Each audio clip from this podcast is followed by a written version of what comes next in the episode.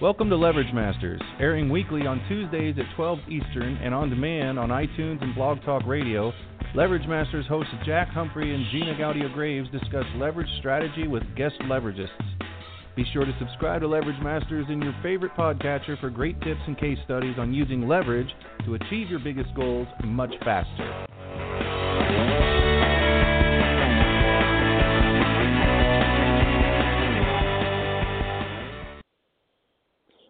Welcome everyone to another episode of Leverage Masters. I am your co-host, Gina Gaudio Graves, and along with my partner in crime, Jack Humphrey, uh, we are the co-founders of TheLeveragists.com and Divisio.com, the all-new affiliate network for companies doing good. We have got a fantastic show lined up for you guys today. We're going to be talking with Melissa Hull. Hmm, Gallemore? Did I pronounce that right? Gallemore? Gallemore. Yes. Gallemore. I'm so sorry, Melissa. I really didn't That's mean to okay. botch that. No worries. Melissa has received numerous awards and accolades. The 2017 Rising Star Award, presented by NBC University. She appeared on Influential People magazine in November 2017, and she is a 2017 Presidential Lifetime Achievement Award winner presented by former President Barack Obama. In addition to sharing her story and inspiring audiences through speaking, Melissa has put pen to paper and authored four books.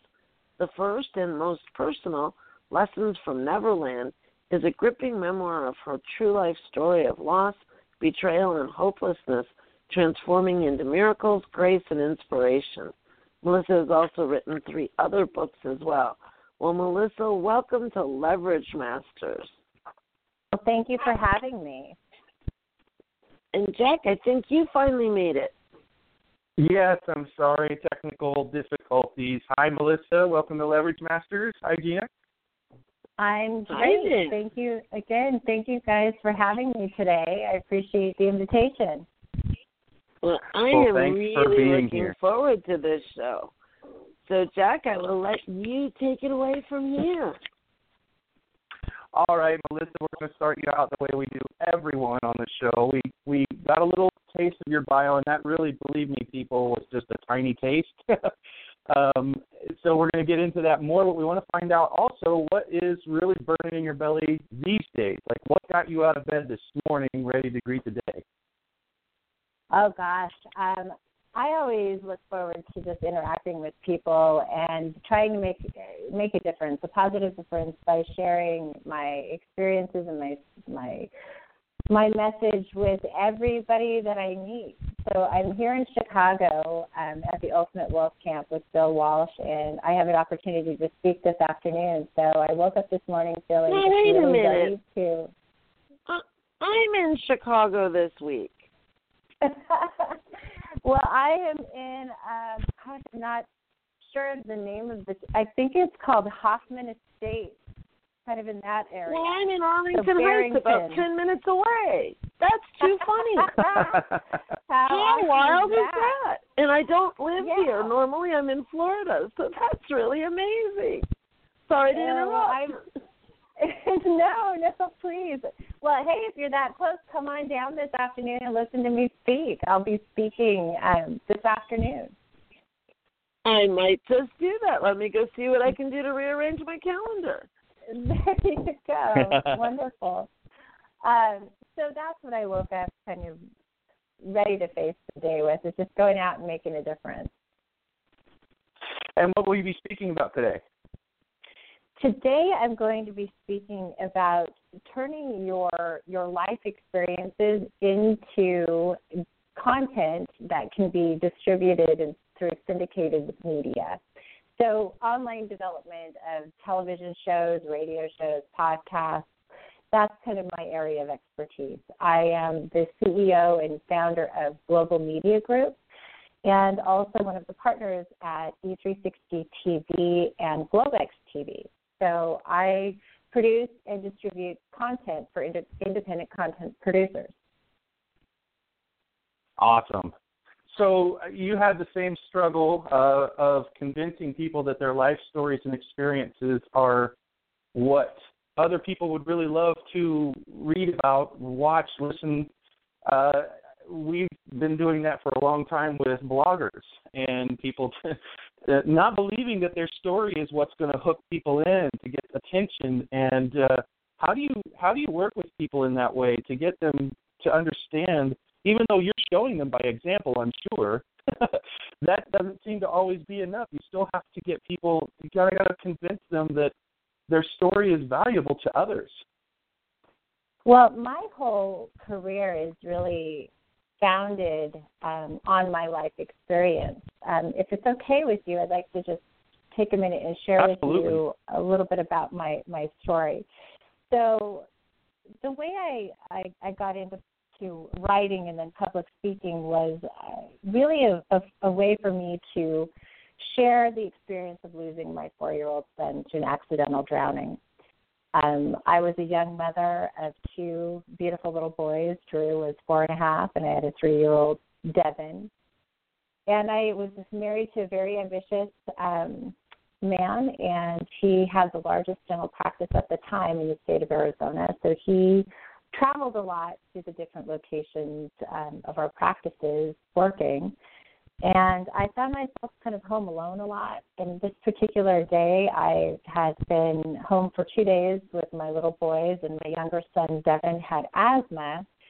And I had been giving him breathing treatments and just kind of exhausted from being up with him at night. And my older son, Drew, was that kid that always woke up like the minute there was a ray of sunshine, he was up and out of bed and just ready to go. And that particular morning he came in and he woke me up and he said, Hey mom, the sun's come up, it's time to it's time to start the day. So I got up with him even though I was exhausted and I got him some breakfast and I gave him some crayons and I even turned on, you know, his favorite show, which at the time was Thomas the Tank Engine and and went back to check on Devin and ended up falling asleep.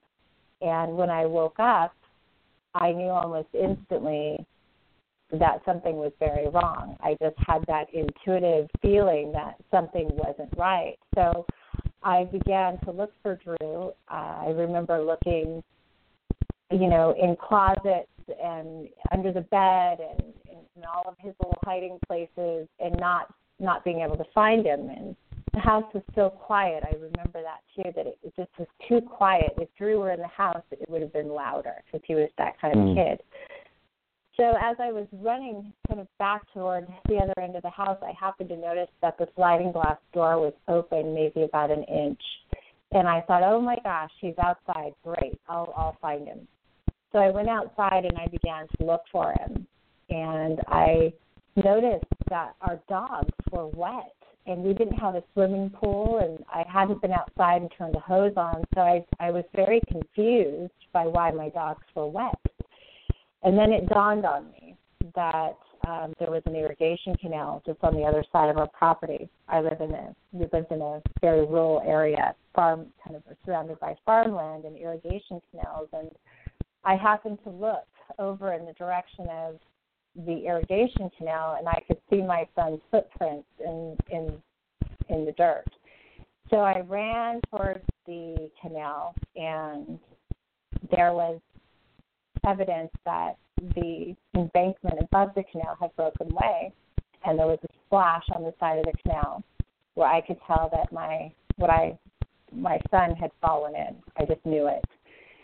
And it was about that time that a um, truck drove by and the gentleman asked if I needed help and I said yes. My son had fallen in. I believed he'd fallen in the canal and could could he please call nine one one and so he did and by the end of that day after, you know, many people had arrived and we were all looking for Drew, um, they they did find his body about seven hours later.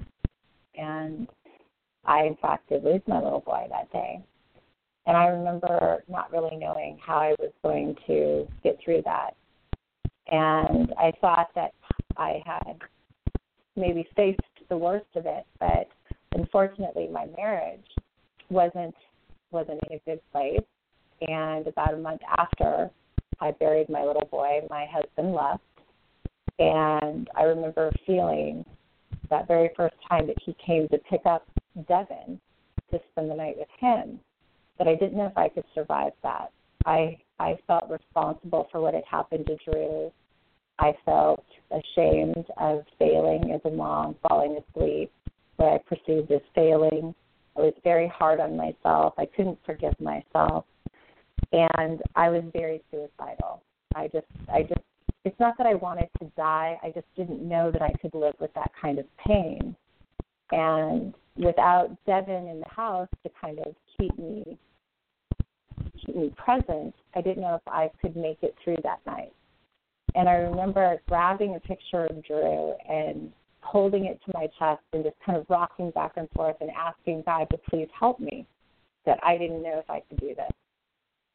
And I remember going and grabbing a piece of paper and I was going to begin to write this letter to my son Devin and just apologize to him because I, I just didn't didn't think I could get through the through that night.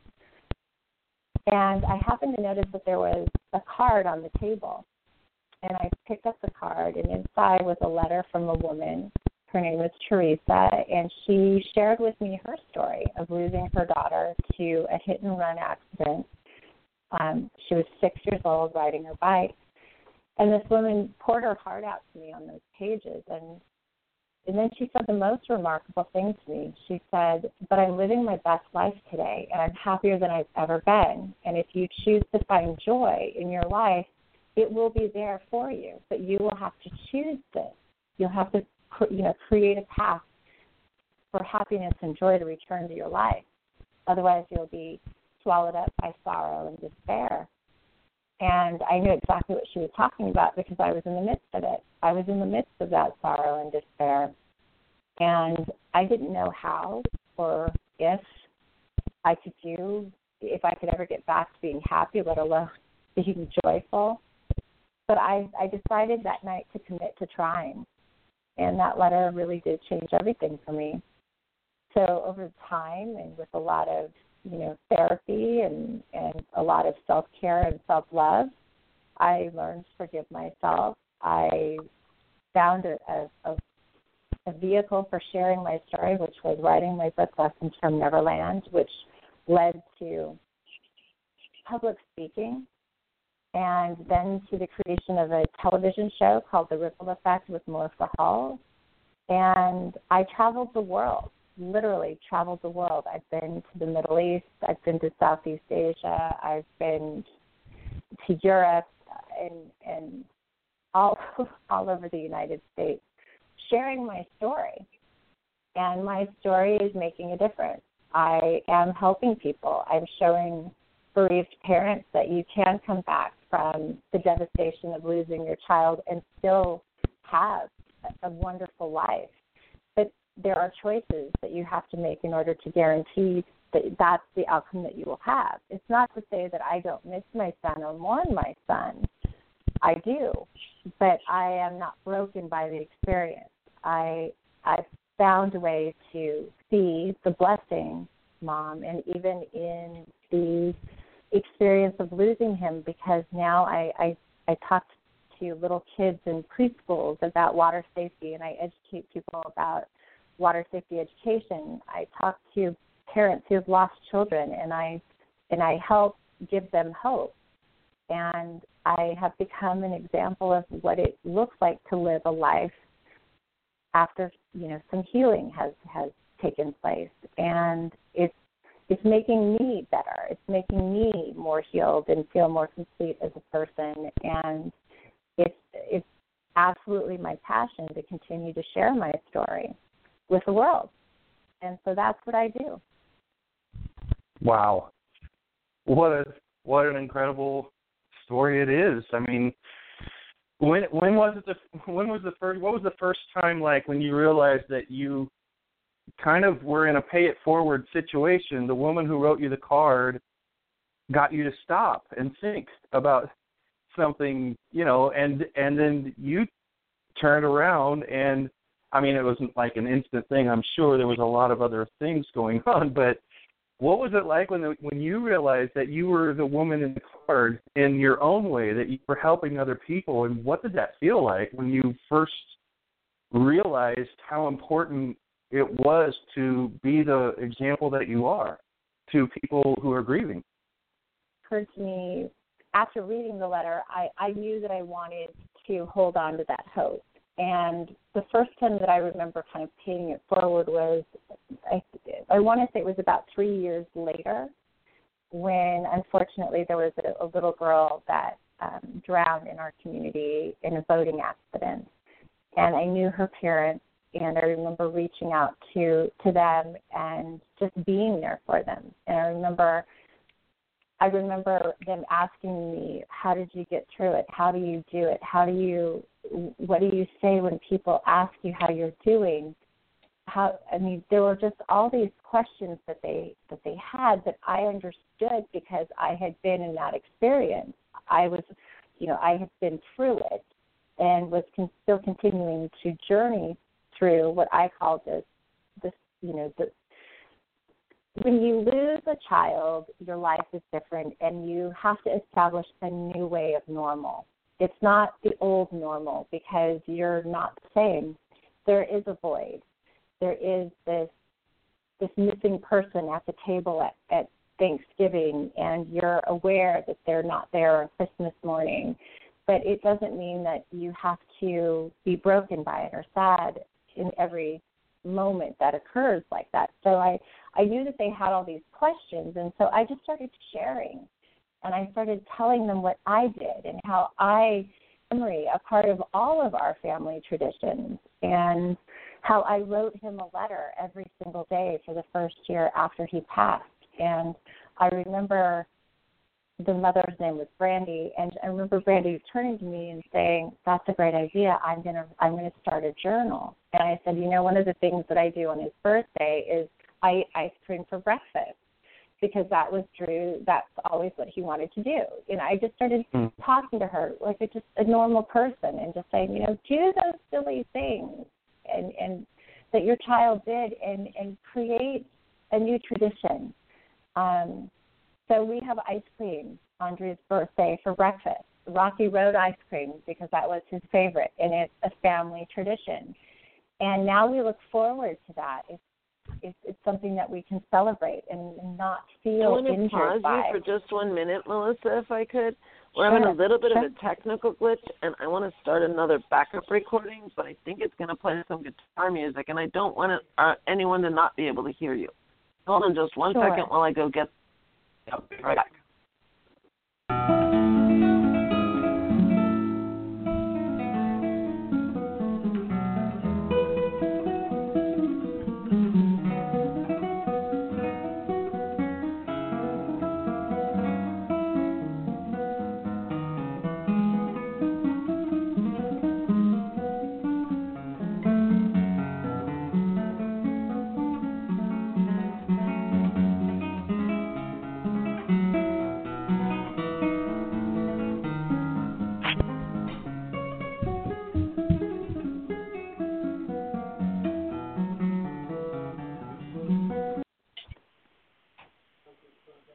Okay, we can continue. I'm so sorry I had to do that.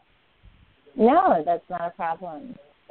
So as, as I was saying, I, I just started sharing how I kept Drew's memory a part of our our life and, and how he became his, the things that we celebrated about him became our new family traditions. And I realized that as I was sharing that, that I was giving giving this mother a way of coping and, and, and giving her some some much needed inspiration to to bring her child with their family forward by creating new traditions, by keeping her memory alive.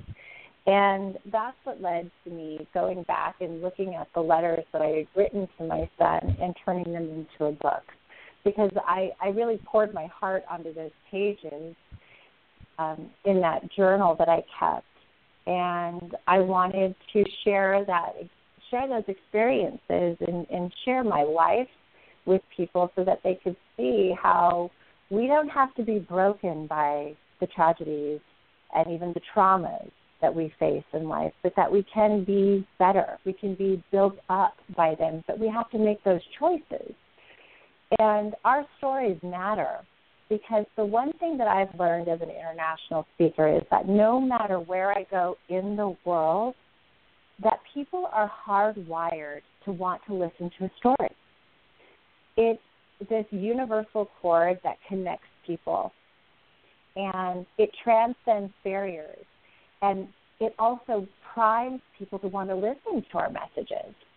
So storytelling is something that we should do, and that's why we should value our stories because it's the thread that connects us to every other person in the world. We all have life experiences. They may not be identical, but they can be similar enough that we at least can understand where a person is coming from or relate to them in some way. And that's the power of our stories. Our stories are these bridges that unify us all with every culture, every creed, every you know race. There is something that is universally connected to our stories that people understand. Yeah, I fully agree, and uh, and I'm fascinated by when when people go through experiences like yours about that stripping away process because I I follow those stories very closely whenever I I hear one. I think I hear the same things from people a lot. I mean, it's like the the process of going through the grieving or going through whatever you know experience they've been through just stripped away everything that so-called didn't matter. And I know that that's a subjective thing of what people decide matters or not. But what was that like for you? Did it produce any sort of clarity in that you know? Now I know what I really care about. This has stripped me down to the bare raw essence, and you came out, you know, with a successful career and and something probably that you didn't expect all from to come from it but what what kinds of things did you learn about what mattered and what didn't in terms of you can go from the business angle or personal or both, but it's really interesting to hear that part of the story. I think for me, uh, you know, I'll touch on both, but for me personally, I learned that you have to you have to be forgiving of yourself. Nobody is perfect, and mothers are so hard on themselves. And after being up for almost two solid days, I made the horrible mistake of falling asleep. But I'm a human being and my body was sleep deprived and I didn't you know, I I never would have chosen to fall asleep and that lead to my son drowning that morning. But that's what happened. And I could beat myself up forever and blame myself and allow and allow the and allow that to just cause me to, to shrink down and, and play small or I could mm. be honest and vulnerable and say, you know what, it's one thing that I wish I could change. I wish I could go back and take take that period of time and and not fall asleep and have my son with me today, but that's just not what happened. And I'm not going to hate myself forever for being a human and for for falling asleep because I know that I was exhausted and I know that in my heart I never would have harmed my child and I had to get real with myself. I mean, the negative self talk, we can talk ourselves into beating ourselves up for a whole lot of reasons. But when it is mm. tied to an experience like losing a child, it's very hard to stop that that negative mantra. You're like, oh, look what you did. How could you let this happen? What were you thinking? All of that. I had to learn to quiet it and say, I love my son. I loved him. I loved him that morning. I love him now. I never would have chosen this. Do I do I wish that I could change it? Yes, but since I can't, what am I going to do with it? I have to grow from it. So I became a much a much more empathetic person. I I could see the humanity of the flaws in people or or those challenges that they they face with. I, I'm I, I learned not to judge people, but to embrace them for who they are and where they are, and then encourage them to be their better versions. To find that way of lifting yourself up rather than tearing yourself down. And I knew that I had experience in that and knew how hard it was to do. So I would be very vulnerable and real with people and just say, listen, I get it. I get the the the temptation of wanting to just numb yourself and not feel anything but here's the problem with that. When you're numb you're not you're not experiencing life. You're really not jo- living in joy. You're really not living in in sadness. You're sort of in this limbo state where you just you just kind of coast through life and you look back and you don't even realize what you've done in a day because you're not engaged. You're not present. And and I would tell the truth to people and it would somehow make a difference and I could see that they were coming back they were slowly turning that turning their you know the rudder of their own ship back towards the shore and out of the storm and it led to a business because writing a book for me was probably the most vulnerable experience of my life because I really didn't I didn't sugarcoat anything. I, I told the yeah. raw truth and it at first I was I was maybe a little afraid to do that, but once I did, I felt this overwhelming sense of freedom. I was free from it. I had told the truth. It was my truth, my story, and no one could take that from me. And because I'm the one telling it, nobody could change it. You know, they couldn't augment it and make it almost my story. This was my story. And I was proud of the fact that I told my story truthfully, vulnerably, and and powerfully because I knew that that's what people needed. People needed to see how bad things had been for me in order to see why I was worth listening to. Because now, today, and after many years, I do have a very fulfilled life. I am happier than I I I I am. I can honestly say I'm happier today than I have ever been. I have two beautiful children. I ended I had a little girl after Drew passed away. Her name is Hope and she's just the most wonderful little you know well she's not little anymore. She's going to be fourteen here soon. And Devin, my three year old at the time, is now, you know, well into his twenties, he'll be twenty two, um, here real soon. And I can I can honestly say that I live in joy every day. I laugh every day. I make a difference every day, but I also choose that. It's very easy to get kind of sucked up into, oh, this happened or that happened and woe is me. And that just wasn't for me. I've seen parents who've lost children that become alcoholics, that, you know, just numb themselves and just can't can't emotionally come back from it. But I also see the choices that they're making and how they could choose differently. And so I choose to be the example of how to live life in a fully empowered way. Even though I lost my son, and then 30 days after burying my son, I lost my marriage. Those are those are circumstances that are unthinkable. They were unbearable at the time, but I survived them, and now I thrive as a result of them because I found this internal strength, this this unbreakable part of my spirit, and I learned to love that about myself. I have an unbreakable spirit. I can face challenges and really unthinkable, heartbreaking situations, and I can be okay. And I know that I'm okay. I'm better than okay. I'm I'm thriving. I'm living my best life today. And that's really important. That's an important message to have because there are so many people who have gone through bad experiences who are struggling today that need me to be the example of what it is they want for themselves so that they know it's possible. So every day I step outside and I know exactly who I am and what I'm doing and why because I want to make that kind of a difference in the world. Yeah. Wow. Well, as a father, I'm thinking in the back of my mind as you're telling your story that I'm kind of trying to figure out what I feel about this, like what I feel about uh, that sort of a loss. And I think you've just exposed in me a kind of a, a negativity that I've had about uh, that because I'm thinking, I'm listening back to myself talking the little conversations I've had that most parents do have the conversation in their head going, you know, you always want your children to be safe and well and protected and everything like that. And then you you know your mind wanders and you think about instances that could happen that what would happen.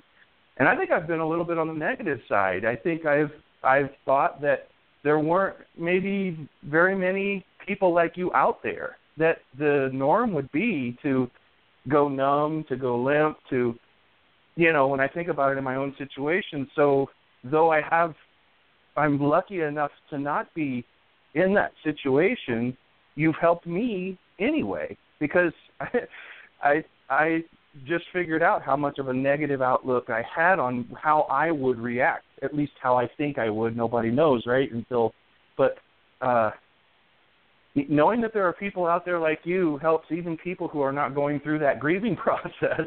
I can attest to that, and and what an inspiration uh, you must be to audiences, regardless of of where they where they are, and um, I think that's really incredible, and that and so you should be definitely applauded for that, as I am sure you are all, all over the world. And thank you for what you're doing. Thank you for living your best life and being as happy as you've ever been. So that's really really awesome. Well, thank you for that, and it's it's why I'm here. I, I know it sounds strange to say this, but the death of my son exposed my purpose in life, and I, I never, I never would be this woman that I am today if it weren't for the experience of being Drew's mom.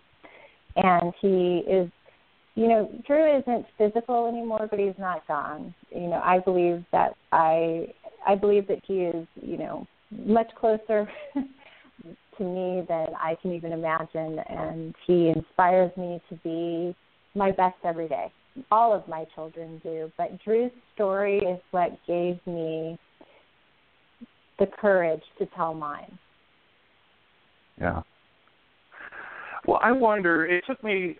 I've been consulting, and Gina has too, for very, very many years. And uh, we work with business owners of all kinds, and they all have mm-hmm. different goals, different business uh, uh, strategies and and models and things like that. And at the beginning, I was really, you know, when you were pre- when you're presenting something to them, hey, this really looks good from my experience. If you do this, and you follow these steps in this plan that we've outlined, you're going to do really well. This is great. We make a breakthrough, and then sometimes something doesn't happen, and you're wondering and it took me forever to figure out that it's not just about a plan in business and, and having a slam dunk laying in your lap or something that's very probable to be very, very good for growing a successful business. And then when something wouldn't happen, I always was left wondering. And I never really thought until many years later about what's what's their life like?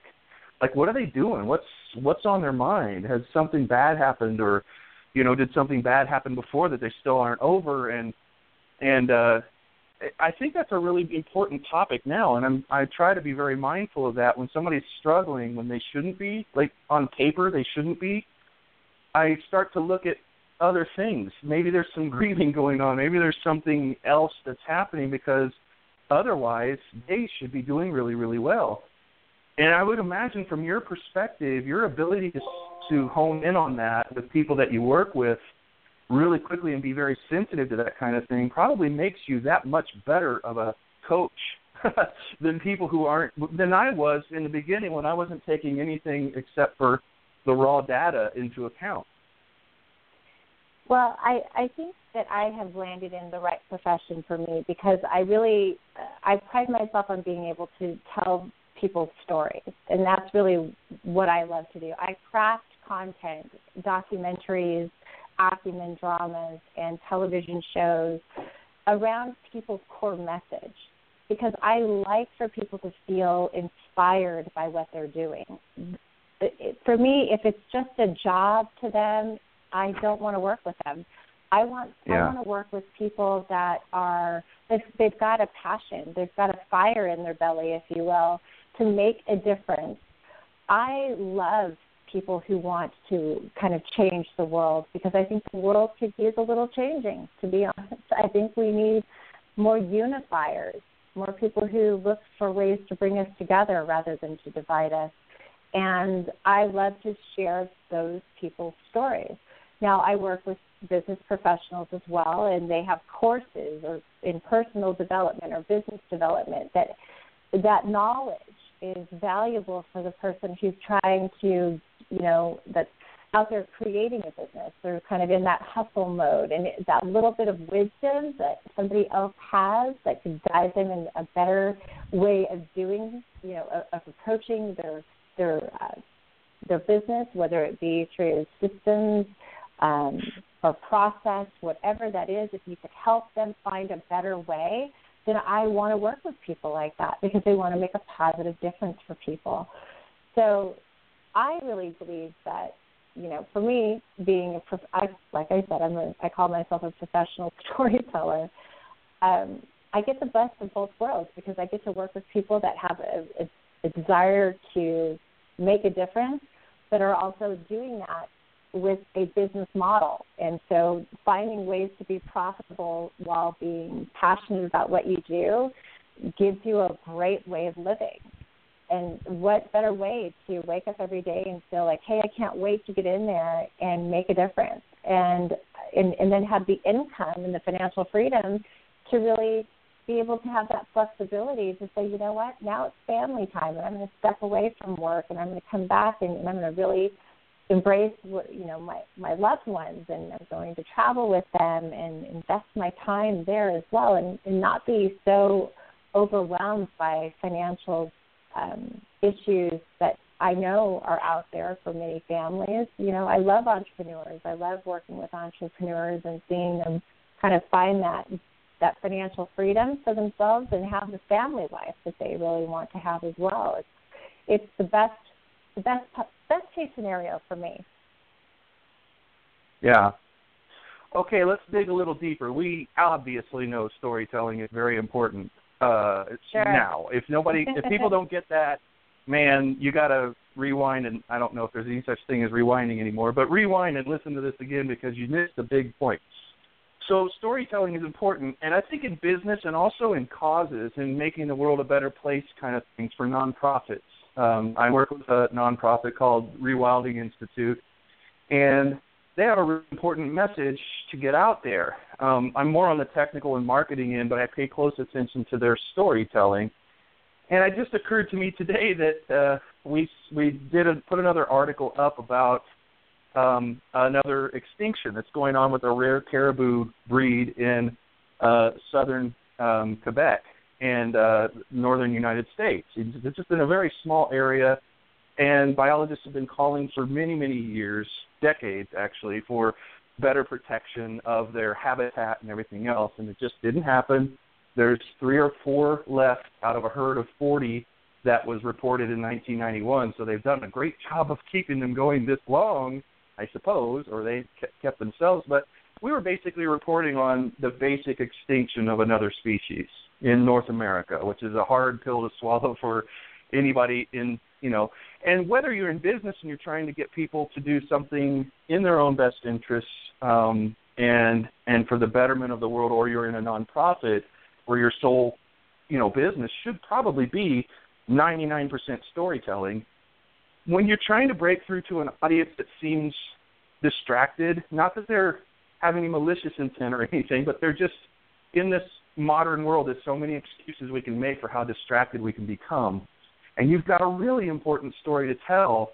It might not be in the telling of it. Maybe the story is really, you know, captivating, but how do you handle when people in business or nonprofits or anything else talk to you about how do I break through to my audience? I understand story is important. We want to tell we have lots of stories to tell.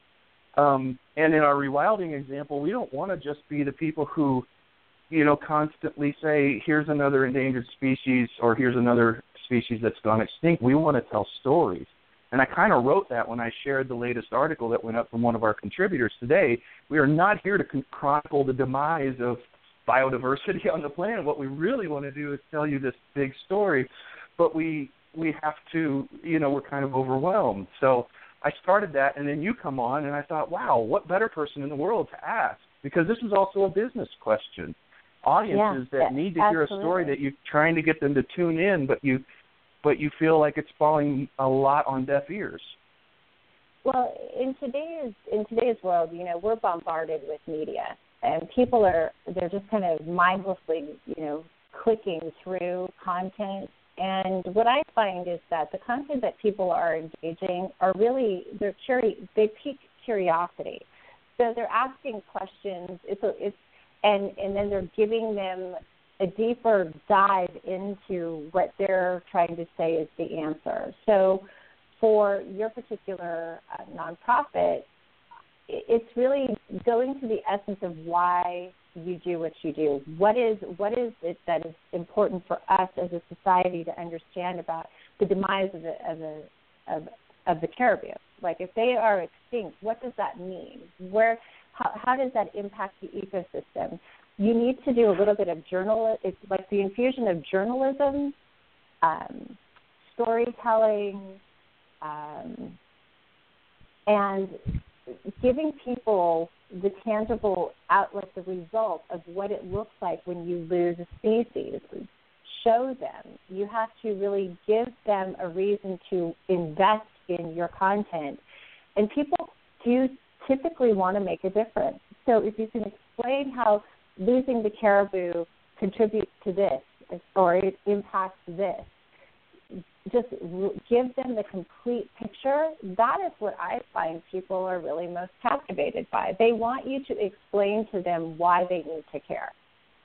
Yeah. So I always approach things with what am I trying to explain and to whom and what's important for them to understand and know. And that's that's the, the way I approach to creating content or developing programming is what is the essence of the story and how do I tell it in a way that draws people in, doesn't make it so journalistic that it's dry and unappealing, you know, mm-hmm. and, and, and add some some inspiration in there and give people a call to action. People want to make people want to help typically. I find that they do. And when you give them something to do to help, especially for causes, nine you know, maybe it's not nine times out of ten, but most of the time people will choose to help, it, whether it be through micro donations or showing up for you know for you know projects like civic um, or community service projects. People want to make a difference. They enjoy being a part of a cause or a movement for something that they believe in. So if you can educate them and entertain them with your content, that's really the, the best blend of pulling a viewing a viewing audience in. It actually occurred to me when you said that they want to do something, and and and, and by you know association probably want to be involved in something. They want to ask. They want you to ask them to take part in something, belong to something. Absolutely. In my business, early on, the reason I had really early success surprising success because it's not how I set out to do it. It just appeared and happened. Was when I created inadvertently a "We're All in This Together" uh, membership site on. Um, uh, it was wasn't called Blog Success in the beginning, but it ended up being blogsuccess.com for all these storytellers to kind of feel like they were all in in, in it together. Now the training and everything was just just training. Like here's how you you know craft your story. Here's how you do it with blogs. Here's how you get search engine traffic. It was all very dry, but very much things that they thought that they wanted. And when they all got in there, and when I saw them all coming in, when members were joining, there became this attitude that just kind of organically started. We're all in this together. We can all help each other. And I learned right then, and that was really the true success of that business. Like it, it, it was, it didn't have anything in my business plan or anything to do that, but I learned that very, very clearly there that people do want to be involved, and if we just go out and share stories, and there's no real call to action or no real ability to get involved with what you, the story that you just told, then you're just kind of like the New York Times. You're just reporting, and you're and you know, and that's passive reading of the news, and we all know where the news has gone. You know, they're they've been struggling for the last decade plus, um, and maybe that's maybe that's really what this is all about is just getting them like you said get them involved you know. And also i think giving a message of hope. In in that business that i just talked about or the nonprofit you can be very you can be a debbie downer big time. Like if you just report on all the things that are happening, species that are going extinct and everything, and people do, I've seen it happen, they just go numb. And they're just like, well, there doesn't appear to be anything that I can do. So I'm just going to stop paying attention to this stuff. And when you out another article, I'm not even going to click on it because I know it's coming. I know it's going to be ugh. So we had to have a long sit down about 10 years ago about that kind of thing and and say, look, every time we need to give them hope. And hope was the thing, but you're talking more like a call to action too, and we've done better on that kind of stuff. But it almost sounds like you would recommend, and maybe you will, uh, that we have something at the bottom of every post, when at all possible, to give them something to do, something to get involved with, with, and not just occasionally when we remember to do so. Or is that is that kind of the message? Exactly, exactly.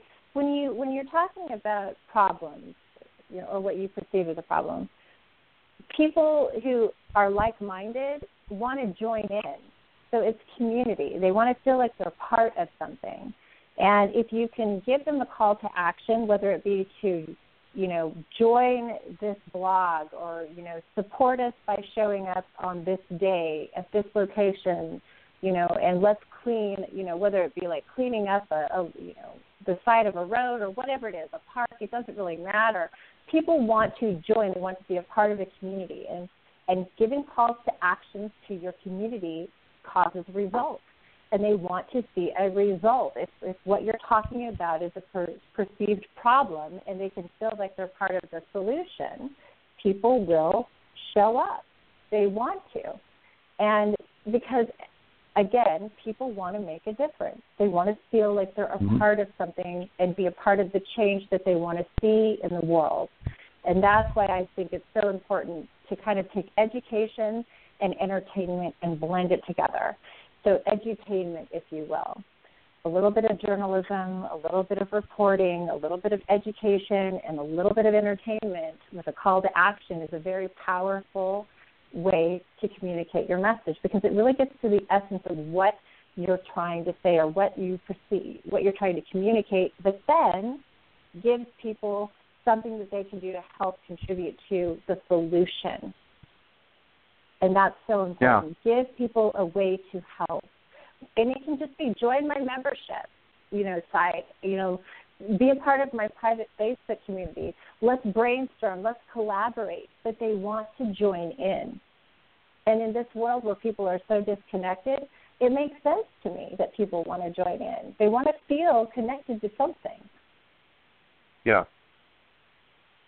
Yeah.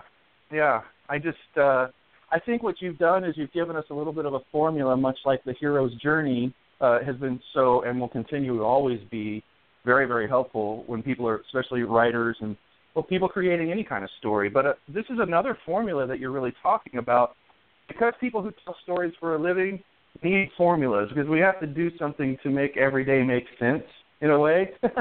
so that it doesn't. well, I heard everything that you said, but do I have to be Henry Thoreau every single day and come up with some brilliant thing all the time when I'm in a you know, I'm in a business or a nonprofit or whatever that's got some fairly mundane daily stuff going on. And I don't think that's what you're saying. And I think your formula for those ingredients that you just listed off could really help people who, you know, if you set up an editorial policy that this is what I'm going to do. I was really inspired by today's talk. I really want to do something like this. And so now I need to sit down and figure out, well, what does that look like in the real world? Like, what am I going to do today and tomorrow and next week? And how do I keep all of this simple? Is, is is there anything else that you can add to that as a formula? Like, how do you know, people? How do you turn people loose once you've given them this inspiration? I I do a lot of coaching, and and I have um, I do have some coaching programs to help give the framework and the structure of what I've just kind of, you know, giving you the the very quick overview of, there are ways to make sure that you're following a pattern or a format to ensure that you're you're taking the journalistic um, information and you're infusing it with some inspiration and then communicating that in a way where people feel like it matters to them and then you're giving them the call to action there definitely are ways to develop content around it, whether it be print or or video. And, and I happen to specialize in video content development. So definitely, um, this I call it the 3M system. So it's message, marketing, and monetization of your overall concept. Because again, when we when we talked about this, I took my passion and I turned it into a business because ultimately what I'm trying to establish is a legacy. So I need, in order to do that, I need to be profitable. I would love to have a, a foundation someday that's just purely there to educate, you know, families and, in schools all over the world about the un the unthought of dangers of water. You know, how to be safe around water. Um, so that's what I'm striving to do, and I believe that most people are. Most people would like to have a legacy that they leave behind, and and so that's why I developed the system that I have, and, and we have an event coming up in October, October 12th through the 14th in Newport Beach, California. That will be outline, you know, outlining this very system that I just spoke of in great detail. So I'd love to encourage people if they'd like to know more about that to um, go to global globalmediacon.com, and you can certainly learn more about the event and enroll if you'd like to attend. But I definitely have taken this formula and applied it to my business and coach other people on how to do it for theirs. Globalmediacon.com? Yes, and I'm happy to share links with you so that you can Yes. Put that up. Wherever you guys are listening to this, the links we're talking about will always be below or on the side or above. right. And, and uh, what about your? Learn... I'm sorry. Yeah, go for it. No, no that's what I wanted. What you're getting ready to say. In, yeah, if people are interested in in in connecting with me, you can reach me at on my website, uh, melissahull.com. So that's M E L I S S A H U L L dot com. Awesome. Well, that's a little bit early. We still have a little bit more time. What would you do sure. if you were running the show? What was the, what would be the question you'd want answered right now after you've given us all of this inspiration, your incredible story, and our listeners are business people, bloggers, nonprofits. Where do they go from here? I mean, they they know link wise where to go from here, and I'm sure there's some clicking going on right now. But what what uh, what do you want to leave people with? I want to encourage people to believe in their dreams. Um, I I've never could have imagined that I would be where I'm at today if I didn't if I didn't believe that something bigger were, were possible for me. And I didn't even have my dream very well kind of envisioned when I embarked on this journey. But I believed in something bigger than myself and that something greater was meant for my life. And I wanted to create a business that made a difference in some way and I just kept believing and I didn't always have it, you know, neatly outlaid in front of me, but I kept saying yes and I and I kept choosing opportunities and I kept stretching and growing and getting out of my comfort zone because I believed in the dream.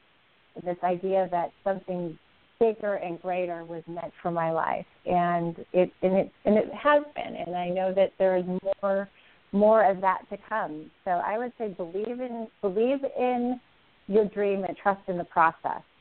The process will will reveal itself and you will figure it out even if you don't have all the answers. There are a lot of great mentors and coaches that can help assist you and don't be afraid to try.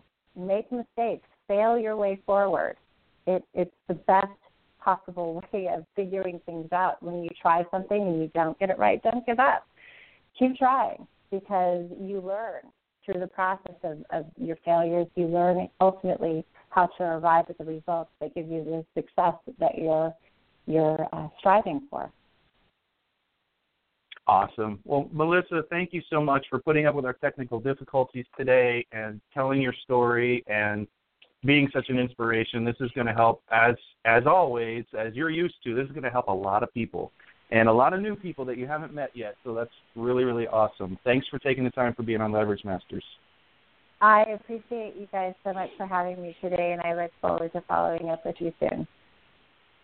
Awesome, so Gina. wish I could to you. rearrange my schedule there today. There's Yeah, just yeah, absolutely like I no way I- I can do it. Uh, Oh, you guys are so close. You're so I close. know. I know I'm like ten minutes away. Oh darn. Well, you know, I definitely will be back in the Chicago area in the future, so I'll make sure to to connect with you guys and let you know when I am. I'm usually down in Florida, so if you get to any place in Florida, give me a holler. Actually, I'm be gonna in Florida ask- next month. I will be in Florida. I'm, I'm supposed to be in the I in the Orlando area. Oh shoot, we're That's just we're very like two close ships as well. passing in the night.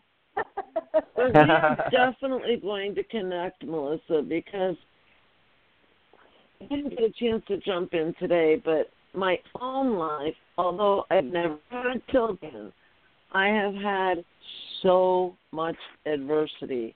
And like you, have really be, been through it in a way that has begun to thrive instead of still being so stuck in the adversity. We have an awful lot in common, don't you think, Jack?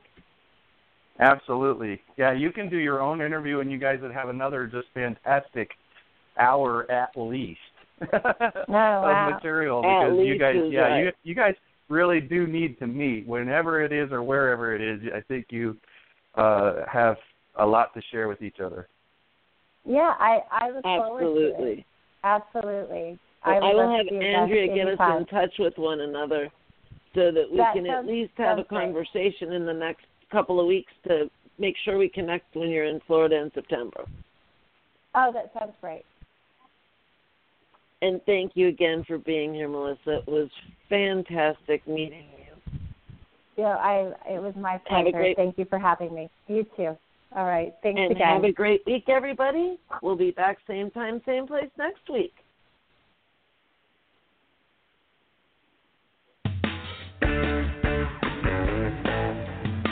Tune in next week for another episode of Leverage Masters.